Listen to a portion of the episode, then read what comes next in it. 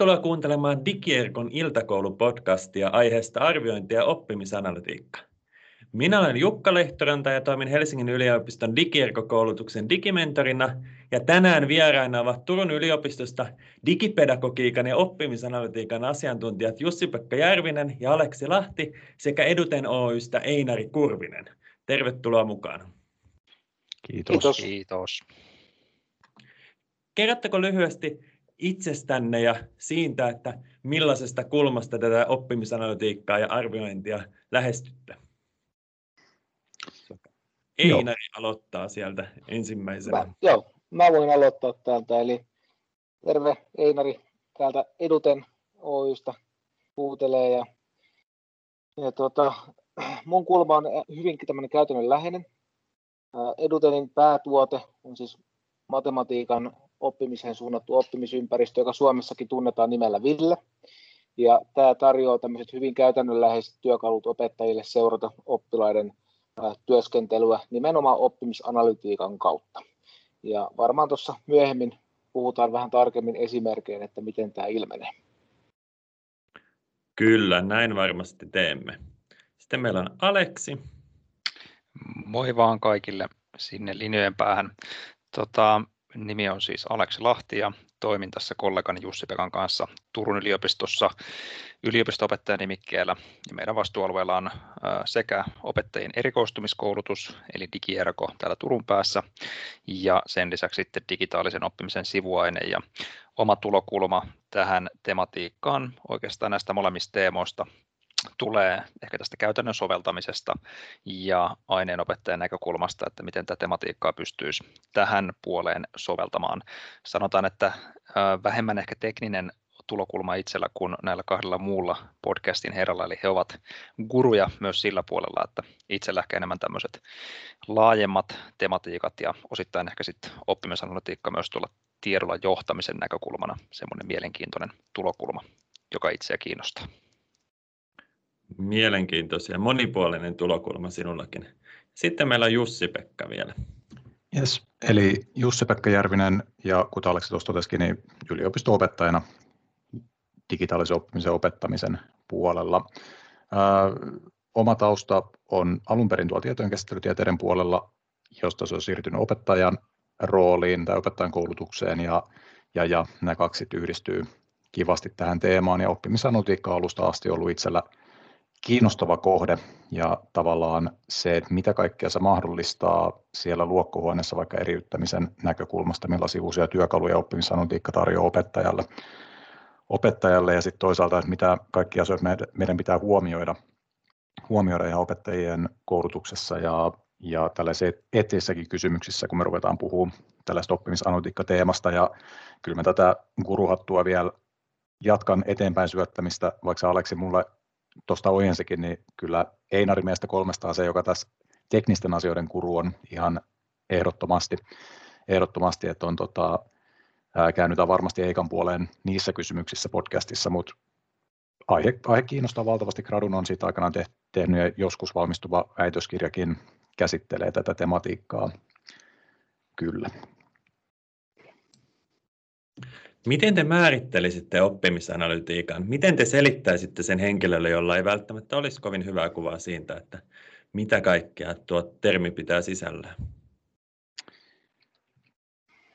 Joo, tota, no, tämä on tällainen mukavan haastava tehtävä heti alkuun. Mä en ole ihan varma, onko meillä Eikka vielä linjoilla, ainakin herra on kovin paikallaan tuossa videokuvassaan, mutta tota, mä lähtisin oppimisanalytiikan kohdalla siitä, että oleelliset pointit on se, että meillä on jotain tietoa, jotain dataa, ja tässä yhteydessä nyt puhutaan yleensä digitaalisesta datasta, jota kertyy jollain tapaa siitä, kun oppilaat tai opiskelijat työskentelee jossain digitaalisessa ympäristössä tai digitaalisen materiaalin parissa. Me tarkastellaan sitä dataa, analysoidaan sitä, pyritään löytämään siitä datasta jonkinlaisia yhteyksiä, syy-seuraussuhteita ja sitä analytiikkaa sitten esittää myös vielä eteenpäin sille loppukäyttäjälle, vaikka tässä tapauksessa opettajalle. Sanoisin, että Einari voinee täydentää tähän vielä, miten sun mielestä taas järkevä määritellä tämä termi. Tähän on olemassa oppikirjamääritelmiä, joita mä en nyt just tähän hätään löydä, mutta nimenomaan mun mielestä oppimisanalytiikan ydin on se, että me saadaan tietoa oppimisesta. Ja, ja tota, no, tätäkin teemaa käsitellään myöhemmin, mutta et meillähän koulussa on jo ihan valtavasti oppimisanalytiikkaa, ihan perinteisenkin menetelmi. Semmoinen, mikä yleensä unohdetaan oppimisanalytiikan yhteydessä, mikä mun mielestä on yksi tärkeimpiä juttuja, on se, että, että ei jäädä siihen, että me nähdään jotakin, että me todetaan, että meillä on tämmöinen tilanne, vaan sitten täytyy mennä se seuraava askel, eli reagoidaan siihen ja sitten me mitataan uudestaan, että saatiinko me joku muutos, vaikuttavuus aikaiseksi. Ja tavallaan oppimisanalytiikka ei ole pelkästään sitä, että me katsotaan, mikä se tilanne on nyt, vaan se on sitä tavallaan koko prosessia, että miten se muuttuu ja pystytäänkö me tekemään sen avulla jotain muutoksia. Kyllä tästä taisi jäädä nyt luu käteen jonon viimeiselle, eli aika, aika tyhjentävät vastaukset saatiin tässä äskeistä pohjasta. Tota, ei mulla kyllä käytännössä mitään muuta täydennettävää kuin se, että totean vaan, että tuossa EIKan kokonaisuudessa ehkä jos yrittää selittää myös opettajalle, joka ei ymmärrä, ymmärrä tai tiedä, mitä oppimisanalytiikka on, niin tärkeitä pointteja on se, että kyllähän me tätä pystytään, me tehdään sitä jo reaalimaailmassa, me tehdään sitä tavallisessa koulutyössä, sitä analyysiä.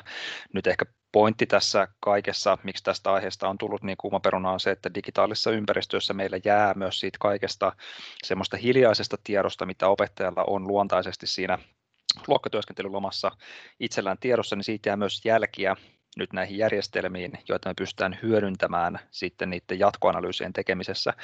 Eli, eli sanoisin, että ehkä tämä niin kuin nykypäivä vaan mahdollistaa sen, että me voidaan tehdä asioita, mitä me on ennenkin tehty, mutta ihmisvoimin niin, että me saadaan niistä ehkä vähän tehokkaampia, syväluotaavampia ja ne meidän keinot on sitten toivottavasti myös, myös tota, paremmin kohdentuvia.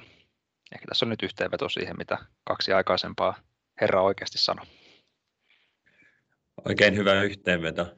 Miten sitten tällainen asia, kun usein kuulee, että ei me vielä voida puhua oppimisen analytiikasta, että tämä on enemmän tällaista tehtäväanalytiikkaa tai suoriutumisanalytiikkaa, mitä meillä on täällä käytössä, niin mitä mieltä te olette? Voiko tällä hetkellä jo puhua oppimisen analytiikasta vai ollaanko vielä siellä tehtävien analysoimisen ja niiden, niistä suoriutumisen tasolla?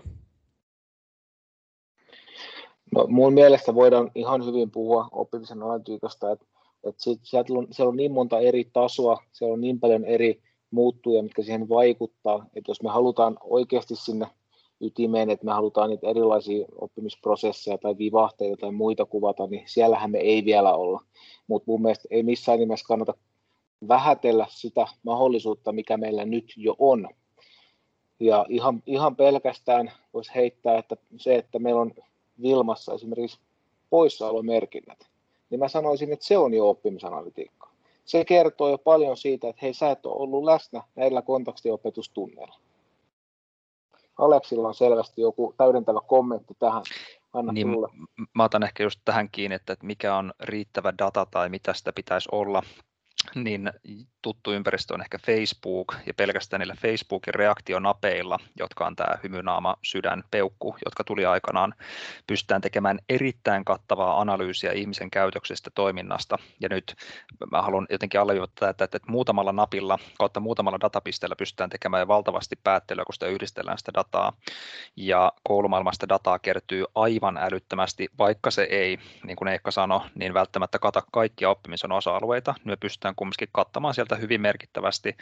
Nyt sitten vaikka koulujohtamisen näkökulmasta, niin, niin, niin vaikka se ei välttämättä ehkä oppimisanalytiikkaa itsessään, mutta oppimisen analytiikkaa liittyen vaikkapa just poissaoloihin, indikaatioihin siitä, että, että milloin joku on vaarassa pudota, indikaatioita siitä, milloin joku tekee liian vaikeita tehtäviä tai indikaatiot siitä, että milloin oppilas kenties tarvitsee tukea ja ehkä hälytyksiä siitä, että semmoisia herätyksiä siitä on mahdollista ajaa nyt jo pihalle, joita mä ehkä sitten haluaisin nähdä, että, meillä on mahdollisuus nyt jo analysoida oppimista, mutta täytyy vaikka määritellä aika tarkkaan, että mitä osa-aluetta siitä analysoidaan. Eli on mahdollista.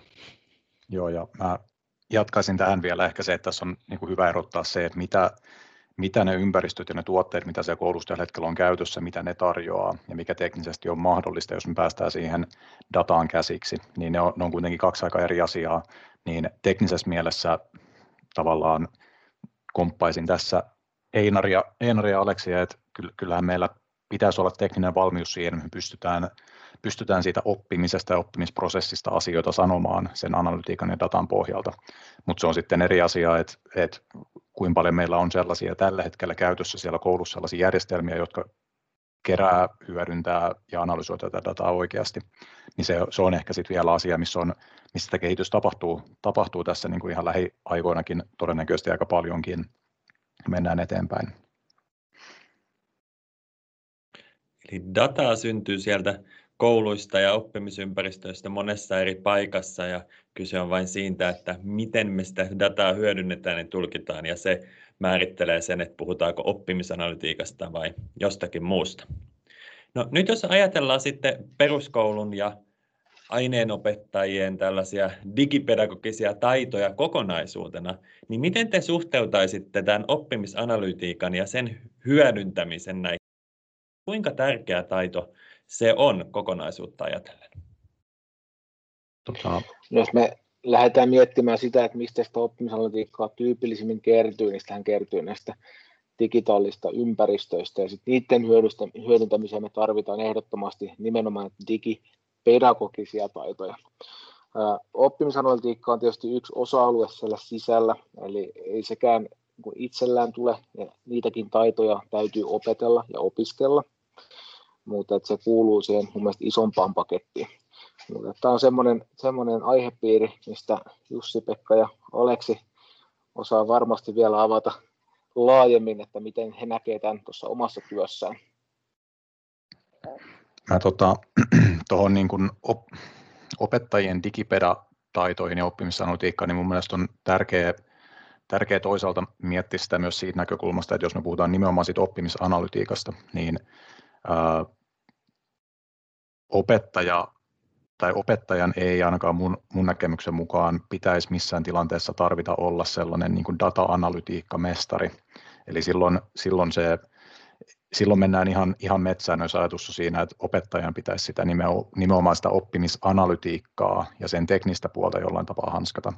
Et se, mikä ehkä on tärkeämpää, se opettajalle ymmärrys siitä, että mistä, mistä ja mi, missä muodossa sellaista dataa kertyy, toisaalta myös niistä rajoitteista, mitkä siihen liittyy, eli mis, mitä kaikkea me voidaan oikeasti sen datan pohjalta sanoa, ja sitten myös ymmärrys siitä, että se data ei, tai oppimisanalytiikka ei tee opettajan puolesta niinkään asioita, vaan se on työkalu, joka on tukena sille opettajalle hänen oman pedagogisen ammattitaidon ja oppilastuntemuksen ja kaiken tällaisen tueksi.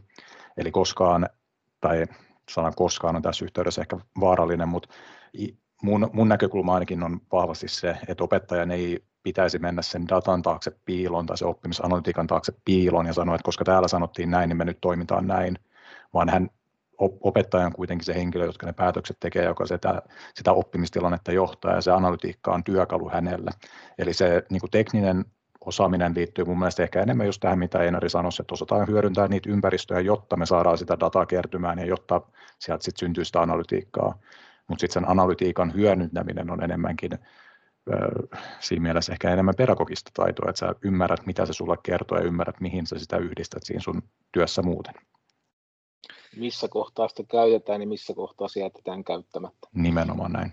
Juuri, juuri näin. Mä ehkä vielä tartun juurikin tähän samaan tematiikkaan, että jos puhutaan digipedagogisesta taidosta, niin jos katsotaan vaikka digiajan peruskoulun viimeisimpiä raportteja ja sitä itsearvioa, mitä suomalaiset opettajat esittää omasta teknisestä tai no, digipedagogisesta osaamisestaan, niin noin puolet Suomen perusopetuksen opettajista vielä ilmoittaa, että heillä on perustason taidot. Ja heikkoja on sitten noin 10 prosenttia ja huippuja on taas sitten vasti, vastiparina noin 10 prosenttia tai ihan huippuja neljä ja, ja, ja olikohan se noin parikymmentä prosenttia tämmöisiä kehittyneitä opettajia. Eli siellä on aika heterogeeninen se opettajamassa, mikä siellä on, ja kumminkin moni käyttää samoja laitteita ja alustoja, niin silloin on erittäin tärkeää, että tämmöisiä niin kuin oppimisanalytiikkaa mainostavia alustoja ei myöskään sitä käyttöön ilman, että niihin perehdytään tarkasti ja myös miettiä, että mitkä on niitä just tätä Jussi-Pekan mainitsemia piiloja vaikka etäaikana, että ei ruveta tuijottamaan vääriä asioita sitä datasta. Esimerkiksi, että katsotaan pelkästään, että montako minuuttia joku on avannut jonkun dokumentin, ei katsota Teamsista, että kuinka monta kertaa joku on avannut dokumentin tai montako kertaa se on käynyt jollain välilehdellä,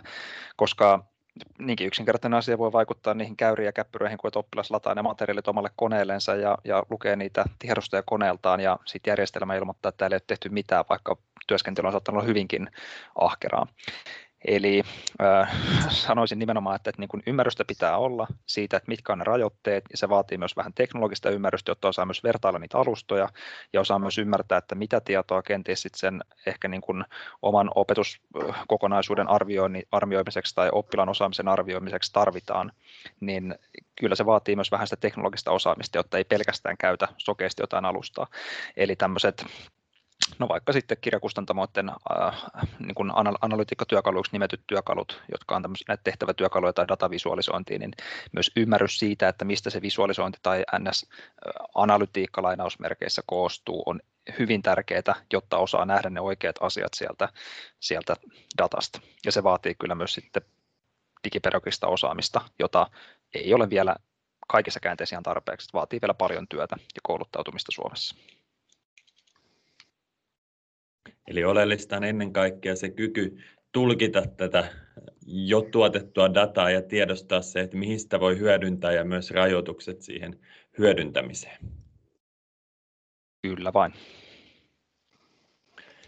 No, viime kerran podcastin vieraat sai esittää yhden kysymyksen teille ja aiheena oli mahdollisimman kiperä kysymys välittää teille. Ja sieltä Gridi Oystä niin teille laitettiin tällainen kysymys, että miltä oppimisanalytiikka näyttää teidän mielestä ideaalitilanteessa vuonna 2030? Eli mikä olisi sellainen tilanne, mihin te toivoisitte, että tässä seuraavan vuosikymmenen aikana niin päästäisiin oppimisanalytiikan suhteen? Tämä oli oikein kiperä kysymys. Tätä hetken aikaa pohdiskelin ja sitten mä lähdin peilaamaan taaksepäin, että, että miltä näytti meidän koulukenttä ja TVTn hyödyntäminen kymmenen vuotta sitten. Mun tekisi meni lähteä kertomaan hirveän lennokkaita juttuja, mitä mä toivoisin, että oppimisanalytiikka on. Mutta itse asiassa mä toivon, että kymmenen vuoden päästä 2030 niin meillä hyödynnettäisiin sitä olemassa olevaa valtavaa resurssia, sitä, sitä valtavaa datamäärää, ja niin kuin ymmärrettäisiin ja osattaisiin hyödyntää se hyödyksi. Että tavallaan, että mä en usko, että, että me tullaan, kärki, kärki menee jossain edellä, ja siellä tehdään todella siistejä juttuja, ja, ja varmasti niin mennään pykälää pidemmällä, mutta että mä toivon, että se iso massa tulisi nyt mukana perässä ja opittaisiin hyödyntämään laajemminkin näitä mahdollisuuksia, mitä meillä on jo tänään. Mä peesaan vähän Eikkaa tässä, mietin myös tuota kysymystä, kysymystä ja ajattelin, että 2030 kuulostaa kyllä tosi ihme, ihmeelliseltä vuodelta, mutta ei se nyt ole hirveästi aikaa, jos miettii mitä oli 10, 10 vuotta sitten, niin kuin Eikkakin sanoi. Tota, mulla on samansuuntainen ajatus siitä, että, että toi, toive olisi siitä, että kun oppimisanalytiikka sanan mainitsee opettajahuoneessa tai opettajien keskuudessa, niin se ei ole sellainen, että mikä, että mikä että kuulostaa hirveän jotenkin tekniseltä tai ainakin vähän arveluttavalta.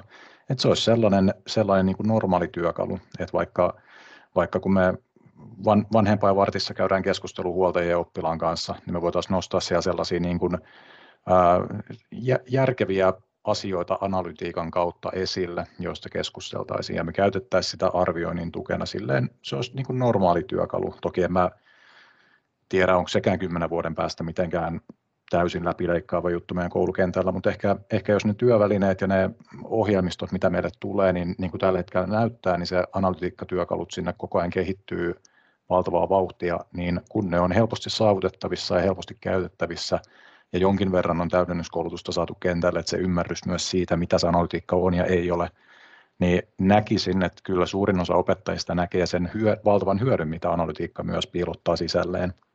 Sisällinen siitä tulee tällainen niin kuin vähän tylsä arkipäiväinen työkalu, mitä hyödynnetään opetuksen tukena.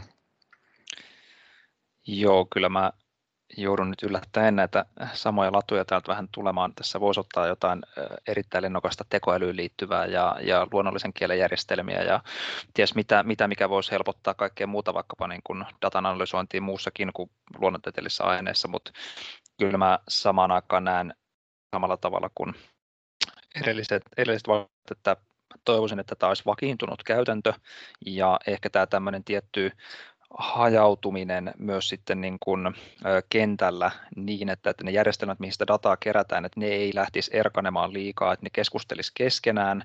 Siellä olisi sellaisia rajapintoja, mistä olisi mahdollista saada sitä dataa helposti yhteen paikkaan tai edes niin kuin kahteen paikkaan. Se olisi jo ihan uskomaton läpimurto, mutta niin, että järjestelmät vähän keskustelisi keskenään, ne rajapinnat olisi, olisi avoimia ja, ja myös niin kuin, totta kai datan sekoittamisessa on, on isoja haasteita ja se ei ole välttämättä yhteismitallista, mutta niin, että sitä voitaisiin ajaa edes niin kuin jollain tavalla koostetusti johonkin järjestelmään, joka sitten on Vilma tai Digivan alusta tai joku, mikä se sitten onkaan, mitä me tehdään, että me päästäisiin myös sitten ehkä analysoimaan niitä vähän helpommin, että ne ei olisi ne kaikki datapisteet sitten kiinni jossain tietyssä järjestelmässä.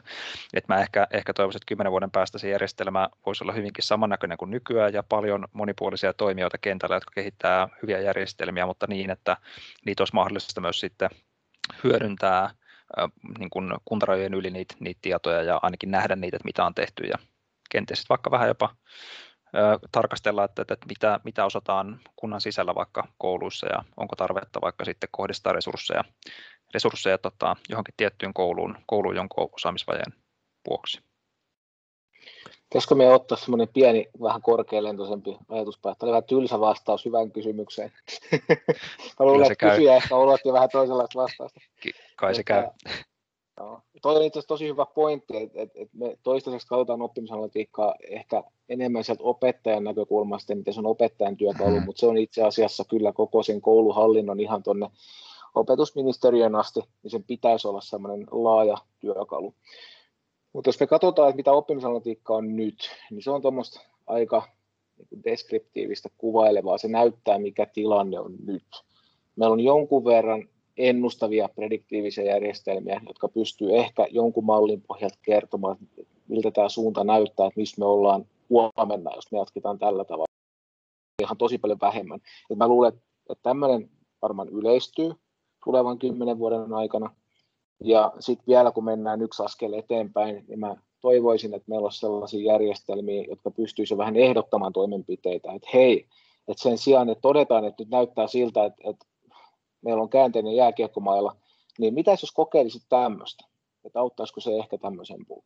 Mä toivoisin, että me päästään pikkuhiljaa avaamaan näitä luukkuja. Me ei olla hirveän pitkällä siinä vielä, 2030, mutta me päästään pikkuhiljaa kokeilemaan. Tämä on ehkä se kärki, missä me voitaisiin mennä niin kuin isossa kuvassa.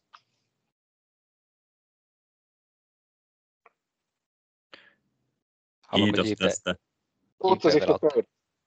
Hei, kyllä, kyllä, mä, kyllä mä sanon, että tässä oli, tässä oli erittäin, erittäin hyvä tota, loppukanetti tähän, että et, et, tämä, tämä olisi tietty se ideaalitilanne, pystytään ennustamaan asioita eteenpäin, mutta tosiaan se 2030, nyt kun, mitä enemmän sitä miettii ja mitä enemmän miettii, mitä on vaikka viiden vuoden aikana tapahtunut, niin se on loppujen lopuksi yllättävän vähän, vähän monissa asioissa. Jotkut asiat on mennyt valtavasti eteenpäin, mutta tämä voi olla, että tämä on sellainen aged like milk tyylinen juttu, että kymmenen vuoden päästä kuunnellaan, että mitä on nuoret herrat ennustanut tulevaisuuteen ja ollaan oltu tosi pessimistisiä tai sitten taas silleen, että ollaan tismalleen samassa paikassa kuin nyt ja pohditaan, että mitä kymmenen vuoden päästä, niin täytyy tulla kymmenen vuoden päästä palata tämän podcastin pariin ja katsoa, että mitä sitä tulikaan sanottua.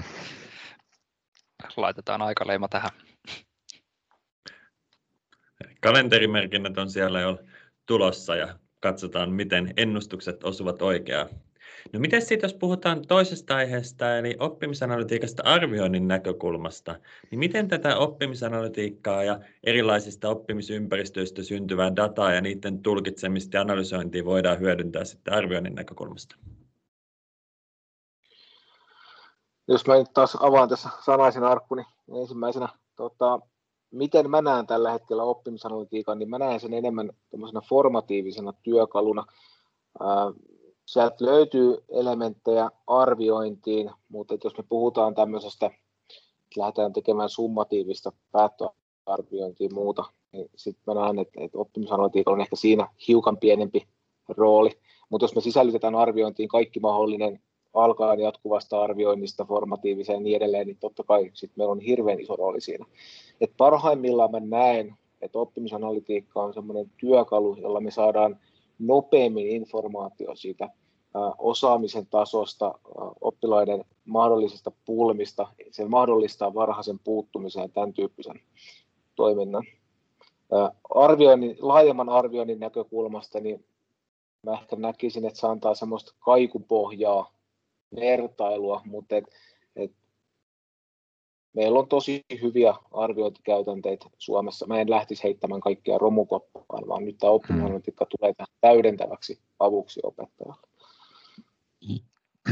Tuohon, tuohon liittyen mä nimenomaan jotenkin myös näen ehkä oppimisanalytiikan sellaisena työvälineenä, jolla opettaja pystyy palaamaan siihen, mitä on tapahtunut vaikka kuukausi sitten ja saamaan parempaa ymmärrystä siitä, että mikä on ehkä johtanut siihen, että nyt jos me nyt puhutaan jo for, formatiivinen summatiivinen arviointi, ää, enemmän pitäisi olla formatiivisella linjalla ja ollaankin, mutta joka tapauksessa me nyt muodostetaan kurssiarvosanaa tai jostain, jostain oppiaineesta arvosanaa, ja, tai meillä on joku koe, joka, joka vaikuttaa arvosanaan. Siellä on yllätyksellisiä asioita opettajalle. Opettajalla on, että olettaisin, että tämä oppilas pärjää tässä kokeessa hyvin, mutta siellä onkin jokin, jokin osa-alue, mikä menee ihan täysin pieleen, niin siihen voi olla aika vaikea jälkikäteen löytää, että, mist, että ajaa, että on, onpa mielenkiintoista, että missäköhän kohtaa täällä on tapahtunut joku väärinymmärrys tai missäköhän kohtaa joku asia on jäänyt, jäänyt oppimatta, niin se analytiikka tarjoaa meille työkaluja, että me voidaan tavallaan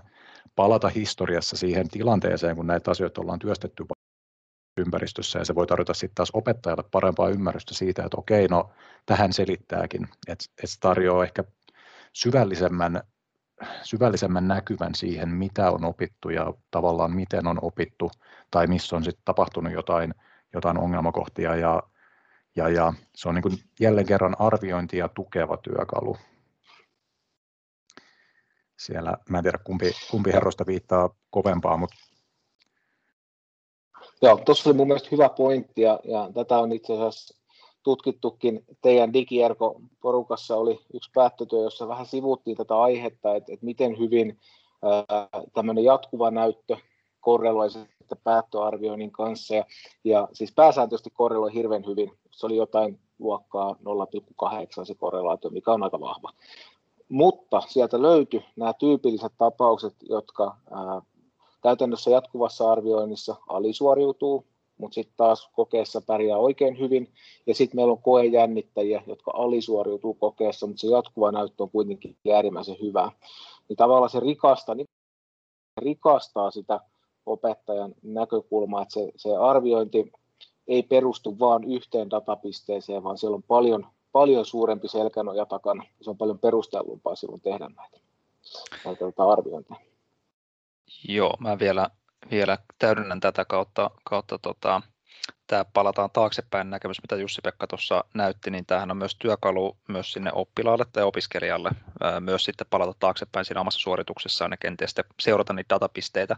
Eli vaikka opettaja ehkä ohjaa sinne, niin myös sitten ehkä harjaannuttaa myös tämmöiseen itsearviointiin ja tämmöisen ehkä itsereflektioon mahdollistuu arvioinnissa myös tätä kautta, mutta mut, mut, mä ehkä niin kun jos mä nyt mietin tätä ihan, ihan niin kuin puhtaasti vaikka toisen asteen opettajan näkökulmasta, jolla saattaa olla 200 opiskelijaa ja, ja, ja vaikka reaali, reaaliaineen opettajalla, kellä se ma, niin kuin vastausmassa, mitä tulee, niin on, on semmoista datamassaa, mitä, mitä on hirveän vaikea sijoittaa pelkästään tämmöiseen niin kuin alustaan arvioitavaksi, niin mä näen, että tämä arvioinnissa tarjoaa työkaluja näisten tämmöisten niin kuin nimenomaan formatiivisten tehtävien arviointiin, yksinkertaisten tämmöisten niin kuin testaa tyyppisten kautta myös sitten ehkä vähän haastavampienkin kokonaisuuksien läpikäyntiin niin, että tämmöisiä mekaanisempia tehtäviä siitä opettajan korjaustaakasta saadaan siirrettyä sinne oppimisanalytiikan järjestelmän piirissä oleviin alustoihin mieluusti niin, että siellä myös sitä analytiikkaa on, jotta saadaan monipuolisempaa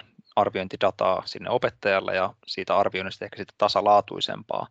Eli että voitaisiin sitten ohjata myös ehkä sitä pedagogista arviointia niin, että se oikeasti olisi myös formatiivista näiden oppimisanalytiikkatyökalujen ansiosta niin, että, että, kun opettaja saa sitä dataa enemmän, vaikka se olisi äh, niin kuin rajallista kaikkeen arviointiin, mutta se ainakin täydentäisi joitain osa-alueita niin, että sitä opettajan taakkaa voitaisiin taas sitten irrottaa niiden muun tyyppisten suoritusten arviointiin. Ja mä ehkä näen, että tämmöisen niin tehtävätason arviointia voidaan hyvinkin siirtää oppimisanalytiikkaa hyödyntävän järjestelmien piiriä ja sitten tämmöistä prosessitason arviointia otettaisiin enemmän käyttöön, käyttöön sitten opettajan ohjauksessa ihan, ihan vaikka sitten ihmisen, ihmisen tekemänä. Mutta ehkä johtoajatuksena se, että irrotetaan niitä resursseja tämmöisten hyvien oppimisanalytiikkajärjestelmien avulla semmoisista yksinkertaisista toisteisista tehtävistä, joita voidaan käyttää oikein hyvin arvioinnin apuna ja osana ja vapauttaa sitä aikaa sitten tuommoisiin ehkä vähän monimutkaisempiin suorituksiin oikeastaan kaikilla kouluasteilla. Voidaanko siis ajatella, että oppimisanalytiikka voi parhaimmillaan muuntaa sitä arviointia tasapuolisemmaksi ja vapauttaa niitä opettajan resursseja tämmöistä toisenlaiseen arviointityöhön? Joo, tähän mun mielestä parhaimmillaan tämmöiset sähköiset arviointityökalut pystyy. Et opettaja ja ihminen on hyvin subjektiivinen arvioija. Meillä on aina joku ennakkokäsitys oppilaista. Tästä on paljon tutkimustakin, että, että sillä on merkitystä, että, että millä tavalla opettaja kokee oppilaan tai, tai, jotain, tai joku muu tekee, mikä vaikuttaa siihen. Mutta tämmöinen sähköinen oppimisanalytiikka on hyvin objektiivista ja se paljastaa tasapuolisesti kaikista samat piirteet. Ja se toivottavasti myöskin avaa silmiä. Mulla on ainakin paljon henkilökohtaisesti kokemuksia tuolta koulutuksesta, kun olen vetänyt ja, ja opettajien kanssa ensimmäisiä kertoja käynyt oppimisanalytiikkaa läpi ja mitä se paljastaa oppilaista, niin sieltä on aina noussut yllätyksiä ja he ovat yllättyneitä, että miten jollain tietyllä oppilaalla voi olla tämän näköinen tilasto tai analyysi tai muu vastaava sieltä. Mun mielestä nämä on ihan mahtavia, mahtavia hetkiä. No jos puhutaan tässä kohtaa Ville-oppimisympäristöstä ja siitä, että minkälaisia mahdollisuuksia se tuo sitten opettajan tekemän arvioinnin tueksi. Ja avaatteko vähän sitä, että mitä kaikkea sieltä Villestä on mahdollista saada arvioinnin, miten sitä sitten todellisuudessa hyödynnetään? Annetaanko tässä puheenvuoro heti Eikalle, koska kyllä sinulla nyt on meistä ehdottomasti paras Ville-tietämys. Tässä on sillä mukava porukka, että teillä on kaikilla aika vankka tietämys, me voidaan saada hyvää keskustelua tästä aikaiseksi, mutta Villessähän on siis ää, pää, tämmöisenä pääoppiaineena siellä on matematiikkaa ja sitten suomen kieli, mistä on isoimmat kokonaisuudet, mutta siellä on muutamia muitakin ja, ja ajatushan siellä on, että, että siellä on valtava määrä automaattisesti arvioituja tehtäviä, joiden kanssa voidaan harjoitella sit niitä samoja taitoja, mitä me harjoiteltaisiin oppikirjassa, mutta nyt ne tehdäänkin sitten sähköisesti. Niin tästä tulee jo heti ensimmäinen etu, että et me voidaan, voidaan tota, nähdä, että mitä tehtäviä siellä on tehty, kuinka paljon niitä on tehty, kuinka paljon niiden tehtävien tekemiseen on mennyt aikaa. Nämä jo itsessään antaa aika kivasti osviittaa siitä, että kuinka vaativia tehtävät on ja onko niitä liikaa, liian vähän, tämän tyyppistä juttua. Me ollaan säästetty valtavasti jo aikaa sillä, että me ei tarkasteta niitä tehtäviä käsin, valtaosa oppikirjojen tehtävistä on sellaisia, mitkä on tosi triviaali tarkistaa automaattisesti, että ei ole tavallaan mitään syytä, miksi, miksi niiden täytyisi mennä opettajan kautta tai, tai jotenkin muuten tarkastaa tällä menetelmin paljon aikaa. Tietysti meillä on muita hyötyjä, mitä me saadaan siitä, mutta ei mennä siihen nyt. Sen lisäksi meillä on sitten vähän syvällisempää analyysiä. Me nähdään aihekokonaisuuksittain, että miten hyvin oppilas on pärjännyt, onko siellä ollut vaikeuksia. Matematiikan osalta me saadaan esimerkiksi solmukohta-analyysiä, niin me nähdään sieltä matematiikan osa-alueesta, että onko siellä jotain tiettyjä vaikeita, mitä kanssa voisi olla hankalaa. Ja me voidaan hiukan katsoa niin kuin eri, eri näkökulmista, että et millä, millä tavalla ne oppilaiden suoritukset on mennyt, miten ne suhtautuu muuhun luokkaan, muihin oppilaisiin ja toisaalta miten ne on sitten muuttunut sillä yhdellä oppilaalla suhteessa aikaan.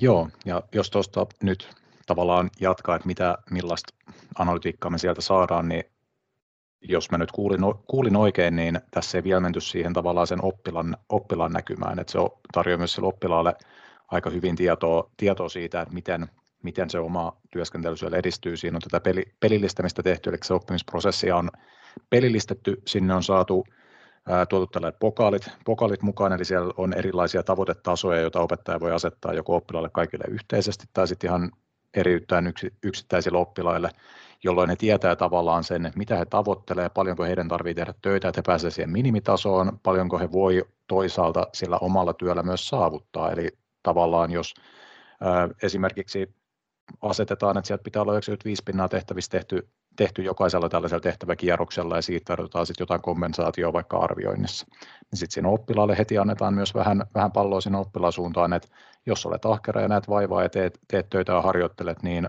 voit, niin kuin siitä sinut myös palkitaan. Eli siellä on tällaisia, tällaisia kaiken näköisiä työkaluja myös tällaisten pienten pedagogisten ää, käytäntöjen toteuttamiseen siinä opetuksessa. Ja, ja, ja en tiedä, mitä tässä nyt vielä, vielä haluaisi sanallisesti kuvailla, kuvailla Ville-järjestelmää aluksi. Tuleeko Aleksille mieleen jotain, mitä ei ole vielä käyty läpi? Niin, sanotaan, että tämä on todella mielekäs paikka olla tämän tota, kolmikon viimeinen ääni, joka saa niin kuin käteen tämän viimeisen tulitikun, kun pojat on raapineet jo askin tyhjäksi, mutta tota, ehkä jos pitäisi vielä täydentää ja nimenomaan kuvailla verbaalisesti, että mikä Ville on ihmiselle, joka välttämättä ei ole vielä järjestelmää kohdannut, niin ää, se on järjestelmä, jossa on hirveä määrä valmiita tehtäviä, varsinkin perusopetuksen piiriin, valmiita opintopolkuja, ää, jossa on sisäänrakennettuja valmiiksi nämä solmukorot, mitä Einari, Einari tuossa tota, kuvaili ja Jussi-Pekka jatkoi sitten näiden niin pelillistöjen elementtien ohella. Eli monipuolisia erilaisia tehtäviä, joita pystyy suorittamaan, mutta ehkä sen lisäksi vielä niin ää, aika jotenkin unohtuu usein, että Ville pystyy käyttämään myös niin, että sinne tekee itse niitä materiaaleja, eli Ville pitää sisällään ehkä laajimmat tehtäväeditorit suomen kielellä, mitä mä olen kohdannut digialustoista, eli siellä voi tehdä Einari korjaa, onko sata erilaista tehtävätyyppiä mennyt rikki, taitaa olla lähellä, tuolla nyökytellään, nyökytellään virtuaalisesti, eli, eli valtava määrä erilaisia tehtävätyyppejä, mitä on kehitetty yhdessä opettajien kanssa, joita pystyisi sitten hyödyntämään myös siihen, että niitä pystyisi tarvittaisiin niitä omia tehtäviä ja materiaaleja muovaamaan vaikka sitten tämmöisiin yksinkertaisiin opintopolkuihin, eli Villeä pystyisi hyödyntämään myös sitten vaikkapa käänteisen oppimisen tukena niin, että sitä analytiikkaa saadaan myös sit oppimisprosessista irti vaikka korkeakoulukontekstissa on tehty, tehty tota, tämmöisiä käänteisen oppimisen ää, tota, kursseja kautta kokonaisuuksia, ää, joissa on pyritty havainnoimaan tietenkin omaa opetusta Villen avulla, kun saadaan dataa, että miten oppilaat, opitaan, opiskelijat käyttäytyy, mutta myös sitten kannustamaan opiskelijoita eteenpäin siinä kurssissa, kun opiskelijat saa itsellensä tietoa siitä, miten he on edistyneet erilaisilla ja hyvin monipuolisilla tehtävätyypeillä. Ja tämä, nämä testit on toteutettu tai pilotot on toteutettu nimenomaan luonnontieteellisellä ja teknisellä alalla alalla vielä, mikä tekee siitä omasta mielestä ainakin vielä mielenkiintoisempaa, että onnistuu myös tällä perinteisellä niin sanotulla kynää paperi tota, ähm, näkökannalla tai niillä perinteisillä aloilla, missä kynästä ja paperista on paljon hyötyä, niin saatu siellä myös tehtyä. Eli täydentäisin ehkä tällä tehtävä näkemyksellä, että siellä pystyy myös itse laatimaan sitä pohjaa. Ja tuossa mietin, että mikä olennainen juttu jäi, jäi nostamatta. Jussi-Pekka nostit hyvin tuolta sen oppilasnäkökulmaa ja se on tietysti eri, erittäin tärkeä. Mutta sitten myöskin sen, kun me ollaan jotain oppimisanalytiikan pohjalta havaittu, niin Villes on myöskin aika hyvät eriyttämisen työkalut, että me voidaan reagoida niihin, niihin pulmiin. Että se ei jää pelkästään siihen, että me nähdään, että okei, tuossa on tuommoinen juttu, että tee jotain, mutta se on, se on aika kivasti niitä erilaisia mahdollisuuksia eriyttää. Että on kyse sitten ää, taidoista tai motivaatiosta tai mistä ikinä onkin kyse, niin siellä on jotakin työkaluja olemassa, mitä voi sitten käyttää. Villestä löytyy siis tehtäväeditorin lisäksi monipuoliset tehtäväpankit sitten matematiikkaa, suomen kieleen, tietotekniikkaa ja myös luonnontieteisiin. Ja Villeä käytetään hyvin laajasti Eskarista ihan tuonne aikuiskoulutukseen asti, mutta miltä näyttää tyypillinen Villen käyttäjäprofiili? Et voidaanko sanoa, että Ville on parhaimmillaan tai eniten käytössä vaikka yläkoulussa tai 3-6 vai onko se hyvin tasaisesti eri asteilla?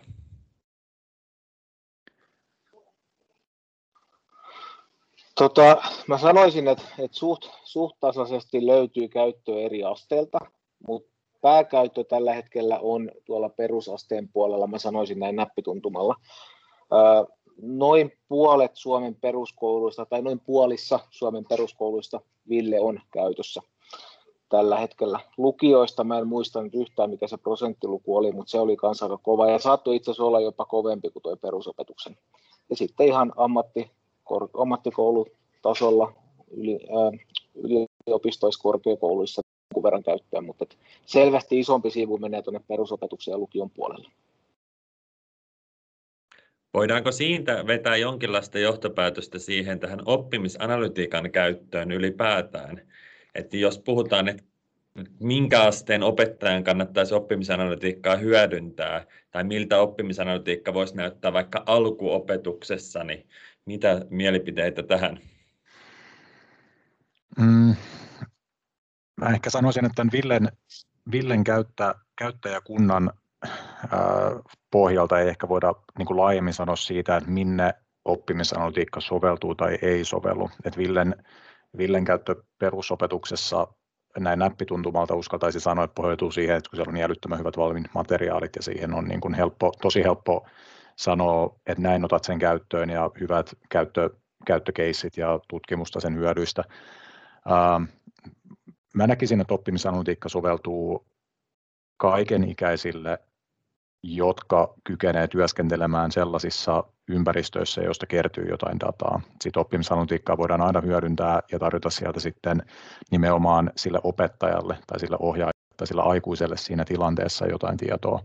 Toki tässä on tärkeä huomioida, että vaikka tuo Villen kaltainen järjestelmä, joka tarjoaa myös sitä tietoa sille oppilaalle, niin meidän pitää myös, tässä niin kuin palataan sinne ihan podcastin alkuun, missä peräänkuulutin sitä, että opettajat vaaditaan nimenomaan sitä ymmärrystä, että mitä se data on, kertoo, mitä se, miten se vaikuttaa vaikka sen oppilaan käyttäytymiseen, niin tällainen, että jos oppilas, oppilas näkee itsestä ja omasta työskentelystään tietoa, niin se olisi hyvä olla aika tarkkaan tai todella tarkkaan mietittyä, että mitä tietoa sille oppilaalle näytetään, varsinkin jos on kyse jostain hyvin nuorista oppilaista, ja jos me hyödynnetään sitä analytiikkaa vaikka sellaiseen, että me annetaan joku ennuste. Että se, sehän olisi ihan niin kuin vihoviiminen ainakin taas jälleen kerran nyt omasta näkökulmasta, että me kerrottaisiin oppilaalle, että näyt, tällä hetkellä näyttää siltä, että sinusta tulee kasin oppilas, tai tällä hetkellä näyttää siltä, että kannattaa miettiä jotain muuta tulevaisuuden suunnitelmia kuin matemaattiset alat, niin siitähän tulee todella nopeasti ihan vain itseään toteuttava ennuste, että se on perinteinen, että ei sulla toteamus, mutta digitaalisessa muodossa. Eli tavallaan se, että vaikka me pystyttäisiin ennustamaan, vaikka me pystyttäisiin sanoa asioita datan pohjalta analytiikan avulla, niin tällainen, että minkä ikäiselle se soveltuu, niin ehkä enemmänkin, että meidän pitää huomioida tosi tarkkaan se oppilaan, oppilaan oma kyky käsitellä sitä palautetta ja sitä niin kuin analytiikan tarjoamia tietoja ja miettiä, että halutaanko me sinne edes välttämättä sanoa mitään vai riittääkö, että se tieto menee sille opettajalle ja hän sitten jollain tapaa suodattaa sen, että mitä hän kertoo eteenpäin. Ja sama pätee myös vielä siihen, että mitä me näytetään huoltajille se analytiikan kautta, koska jälleen kerran sen ymmärtäminen ja sen tulkitseminen monesti vaatii pedagogista ja se nyt jokaisen pienen koululaisen vanhemmat ei kuitenkaan ole pedagogiikan ammattilaisia, niin sit, siinä on tosi isot väärintulkinnan mahdollisuudet, josta voi tulla sit aika ikäviä, mutta ehkä niin kun summaten tähän lyhyen kysymyksen pitkän vasta- vastauksen kautta, niin mun mielestä se soveltuu kaiken ikäisille, jotka työskentelee ympäristöistä, josta kertyy sitä dataa. Ja varmaan tuohon vielä yhteenvetona tuosta äskeisestä, mikä itselle, itselle aina tai nousee mieleen ja mikä toivottavasti myös opettajilla on mielessä, jotka pohtii oppimisanalytiikkaa, on se, että miksi oppimisanalytiikkaa käytetään tai miksi sitä tarvitaan vastaamaan, että miksi keräisin dataa, jos sä tiedät, mitä se on ja mitä hyötyä siinä on, niin iästä riippumatta, niin ei sitä silloin kannata väkisin tunkea jokaiseen paikkaan, jos se ei välttämättä toimi. Eli, eli, eli se, se, se, pitää olla myös niin kuin ymmärrystä ja osaamista ja tarpeeksi laaja, laaja pohja siihen, että osaa kysyä myös sen kysymyksen, että miksi tarvitsee. Ja ainoa vastaus ei voi olla tietenkään se, että en tarvitse, koska en tiedä, mitä se on, vaan ennemmin niin päin, että on niin, niin laaja se työkalupakki, että kykenee vastaamaan siihen kysymykseen niin, että käyttää sitä silloin, kun se on tarpeellista, käyttää sitä sen ikäisten lasten kanssa tai oppijoiden kanssa, joille se omasta mielestään myös pedagogisesti tuo jotain lisäarvoa siihen omaan työhön ja siihen analyysiin. Mun mielestä tässä on olennaista muistaa myöskin se, että mitä se oppimisanalytiikka sitten on. Että se on varhaiskasvatuksen puolella ihan tosi erinäköistä kuin mitä se on perusopetuksessa esimerkiksi. Se voi olla hyvin erinäköistä perusopetuksessa kuin mitä se on korkeakoulussa. Tai jos me mennään johonkin spesifiin alaan, mitä me opiskellaan, niin se voi olla tosi erinäköistä. Eli tavallaan semmoinen Villen tuottama oppimisanalytiikka matematiikasta ja suomen kielestä ei sellaisenaan ole kauhean järkevää millään tasolla vaikka kolmevuotiaiden kanssa, vaan siellä harjoitellaan ihan toisenlaisia taitoja, mihin käytetään ihan toisenlaisia ympäristöjä, välineitä, ehkä sensoreita, mitä ikinä. Eli tavallaan se, se skaala on niin laaja, että ei kannata sovittaa sitä samaa, samaa tota, työkalua joka paikkaan. Että, että se vasara ei ole aina se paras. Tässä on tullut nyt monenlaisia kulmia tähän oppimisanalytiikkaan ja sen hyödyntämiseen ja hieman myös avattu sitä problematiikkaa, että kun on monenlaisia oppimisympäristöjä ja monenlaisia tarpeita ja käyttäjiä siihen oppimisanalytiikkaan liittyen, mutta pystyisittekö te jollain tavalla vielä summaamaan sitä, että miten opettajien kannattaisi hyödyntää sitä oppimisanalytiikkaa? Ja varsinkin tällaisissa tilanteissa, missä se jo kertyvä data on siellä hyvin monessa eri lähteessä. Että saattaa olla useampi oppimisympäristö, jonkinlaisia rekistereitä, mihin laitetaan arvosana.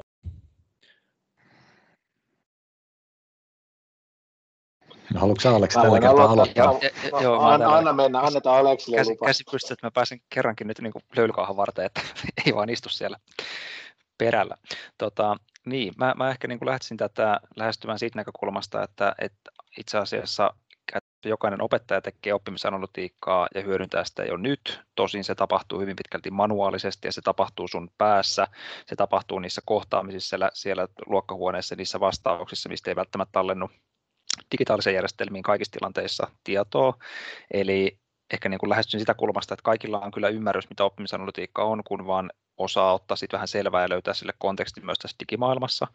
Ja ehkä myös sitten se niin kuin oppimisanalytiikan mahdollisuudet aika myös hyvin siihen, että opettajat myös vähän miettisivät, että mitä järjestelmiä he oikeastaan tarvii, koska määränsä enempää digitaalisia järjestelmiä ei tarvita, vaan jos sä saat hyvin rakennettu sen prosessin, niin sä pystyt keskittämään aika monet niistä asioista, missä analytiikkaa hyödynnetään muutaman järjestelmän piiriin, jonka jälkeen sitä dataa enää ei olekaan ihan niin mahdottoman useassa paikassa. Eli myös vähän koottaa järkeä sitä toimintaa, että, että niistä alustoista, mistä haluaa ehdottomasti kerätä dataa, niin, niin, niin keskittää sitä palvelua ehkä tai sitä toimintaansa sinne ja kerää sitä dataa keskitysti yhteen paikkaan ja loppua dataa ei välttämättä edes hyödynnä siinä arvioinnissa, vaan se on vaan sitten joku tämmöinen yksittäinen alusta, mitä käyttää yksittäiseen toimintoon, mutta sen data ei välttämättä ole merkityksellistä siinä vaikka sitten formatiivisen arvioinnin muodostamisessa.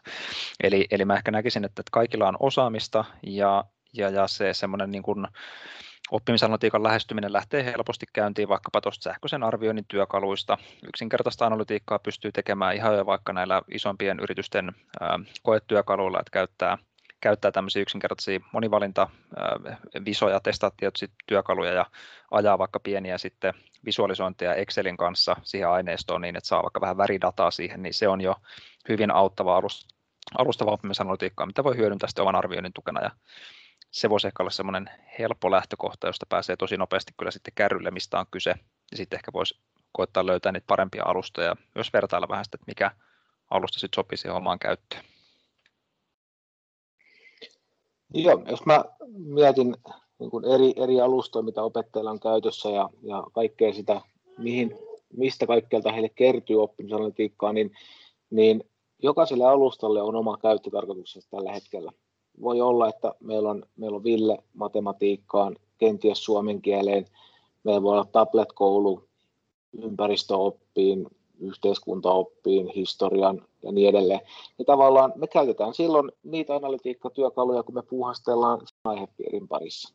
Ja, ja tota, Vilma on itse asiassa aika luonnollinen semmoinen keskuspankki, mihin opettajat tällä hetkelläkin kerää myös sitä ihan analogista oppimisanalytiikkaa, jonne merkitään kenties sanakokeita, pistokokeita, kokeita, kaikkea tämmöistä ja muuta formatiivista arviointia. Eli tavallaan se on jo aika luonnollinen semmoinen keskuspaikka, jota opettajat tälläkin hetkellä hyödyntää.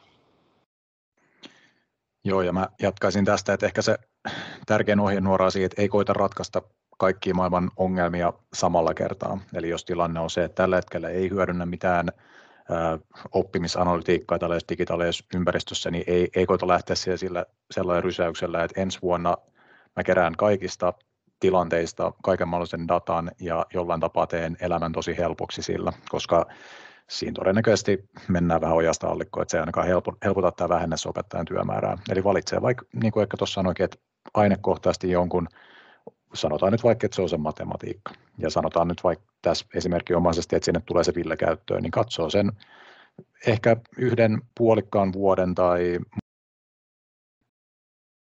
minulle kertyy sieltä tietoa, miten minä hyödynnän sitä, ja sitten miettii sen kautta, että mihin muuhun mä voisin hyödyntää vastaavaa tietoa, ja sitten lähtee tarkastelemaan, että okei, onko mulla sellaista alustaa tarjolla, missä mä näen analytiikkaa liittyen se vaikka se ympäristöoppiin, ja jos mulla ei ole, niin onko mulla joku kollega, joka käyttää sellaista alustaa, tai saanko mä jostain sosiaalisesta mediasta jonkun vinkin, että mitä mun kannattaa hyödyntää, että mä saisin kerrytettyä täältä sitä dataa.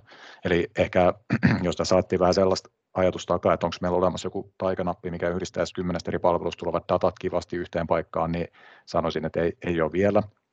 Ja sitten siihen tulee myös tämä, mitä on tässä vähän rivien välissä puhuttukin jo matkan varrella Aleksia Eikan toimesta, että onko se data niin kuin yhteismitallista, että voidaanko me yhdistellä datoja eri oppimisalustoista ja ympäristöistä ainakaan ihan suoraan. Ja vaikka me sieltä jotain korrelaatioita sit satuttaisikin löytämään jollain alkeellisilla ää, tilastollisilla menetelmillä, niin kertooko meillä loppujen lopuksi yhtään mitään siitä lopputuloksesta. Et se pitää olla myös tavallaan tarkka siinä, ettei liikaa ole jo mutkia ja pyri yhdistämään erityyppisiä datoja ihan vaan fiilispohjalta ja tekemään niiden pohjalta pää, liikaa päätelmiä. Eli sanoisin, että pienin askeleen liikenteeseen ja sitten pikkuhiljaa alkaa oppii ymmärtämään, että missä tilanteissa siitä oppimisanalytiikasta voisi olla hyötyä, ja sitten voi etsiä siihen sopivia työkaluja. Tein hyvät tiivistykset ja käytännön askeleet siihen, miten oppimisanalytiikkaa voidaan koulussa ja opettajien työssä hyödyntää. Meillä alkaa tämä podcast-jakso lähestyä loppuaan ja meillä on lopussa aina tällainen toistuva osio, jossa esitetään pari kysymystä meidän vieraille ja voisin Aleksille esittää ensimmäisen kysymyksen, että jos sinulla Aleksi olisi nyt valta lähettää kaikille Suomen opettajille jokin tervehdys keskelle tätä koronan luomia muuttuvia olosuhteita marraskuussa 2020, niin minkälaisen viestin lähettäisit kaikille Suomen opettajille juuri nyt? Täytyykö liittyä oppimisanalytiikkaan? Saat ihan vapaasti valita, liittyykö vai ei. Ehkä mä otan sen oppimisanalytiikan kuitenkin mukaan. Mä haluaisin kannustaa kaikkia tutustumaan tähän tematiikkaan, koska tällä on mahdollisuus helpottaa jokaisen suomalaisen opettajan työtä tavalla tai toisella, jos sitä jaksaa vähän perehtyä ja syventää sitä osaamistaan teemassa niin, että tämmöinen etäaika olisi, olisi vähemmän kuluttavaa ja, ja myös ehkä sitten vähemmän epävarmuutta aiheuttavaa. Eli näillä uusilla teknologioilla on mahdollisuus auttaa vaikka sitten tämmöisessä niin kuin korona-arjessa siinä, että, että, että siellä on mahdollisuus saada tietoa niiden oppilaiden edistymisestä ja mahdollisista pudokkaista ja niiden pudokkuiden syistä vielä tarkemmin, jos näitä järjestelmiä ottaa käyttöön tietyissä oppiaineissa tietyillä kouluasteilla. Eli tässä ehkä näkisin, että, että muutos on mahdollisuus, se on hieman kliseistä, mutta jos nyt rehellisiä ollaan, niin kyllähän mä lähetän ehkä terveisiä vaan kaikille suomalaisille opettajille, että mahtavaa työtä on kyllä painettu ja aika uskomatonta venymiskykyä on löytynyt kaikkien niiden haasteiden kanssa pitää ollut. Eli ehkä se oppimisanalytiikka ei kuitenkaan ole se ainoa asia, mitä pitää miettiä. Mutta siitä on hyvä lähteä. Hyvä viesti, kiitoksia tästä. No sitten Jussi-Pekalle niin seuraava kysymys. Meillä on seuraavan kahden podcast-jakson niin aiheena on videoiden hyödyntäminen opetuksessa ja sitten myös tällainen etäopetus ja etätapahtumien järjestäminen. Niin minkä mahdollisimman kiperän kysymyksen esittäisit tähän aiheeseen, eli etätapahtumat ja videoiden hyödyntäminen opetuksen tuleville vieraille? Mä en tiedä, pystyinkö mä yhtään näin kiperää kysymystä esittämään kuin tämä kysymys nyt tässä hetkessä oli, mutta tota, mä laittaisin tällaisen inhorealistisen kysymyksen, joka kaikkia opettajia tähän teemaan liittyen tietenkin aina kiinnostaa. Ää,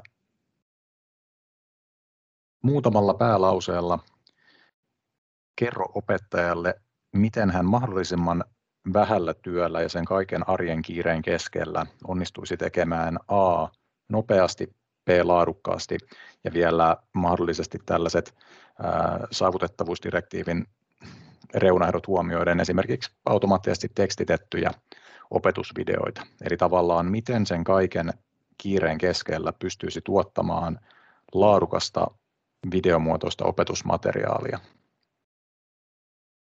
Kiitoksia. Sieltä, sieltä tuli oikein kiperä kysymys kyllä. Varmasti joutuu vieraat hieman pohtimaan tuohon vastausta. Mutta tässä kohtaa minä kiitän teitä osallistumisesta tähän podcast-jaksoon ja kiitoksia erinomaisista puheenvuoroista ja mielipiteistä oppimisanalytiikkaan ja arviointiin liittyen. Kiitos paljon. Kiitos. Kiitos tämänkertaisen Digierko-podcastin kuuntelusta. Meidät löydät osoitteesta digierko.fi ja seuraavassa jaksossa sukellamme videoiden ja etätapahtumien kiehtovaan, mutta kovin haastavaan maailmaan. Hyvää päivänjatkoa, hei hei!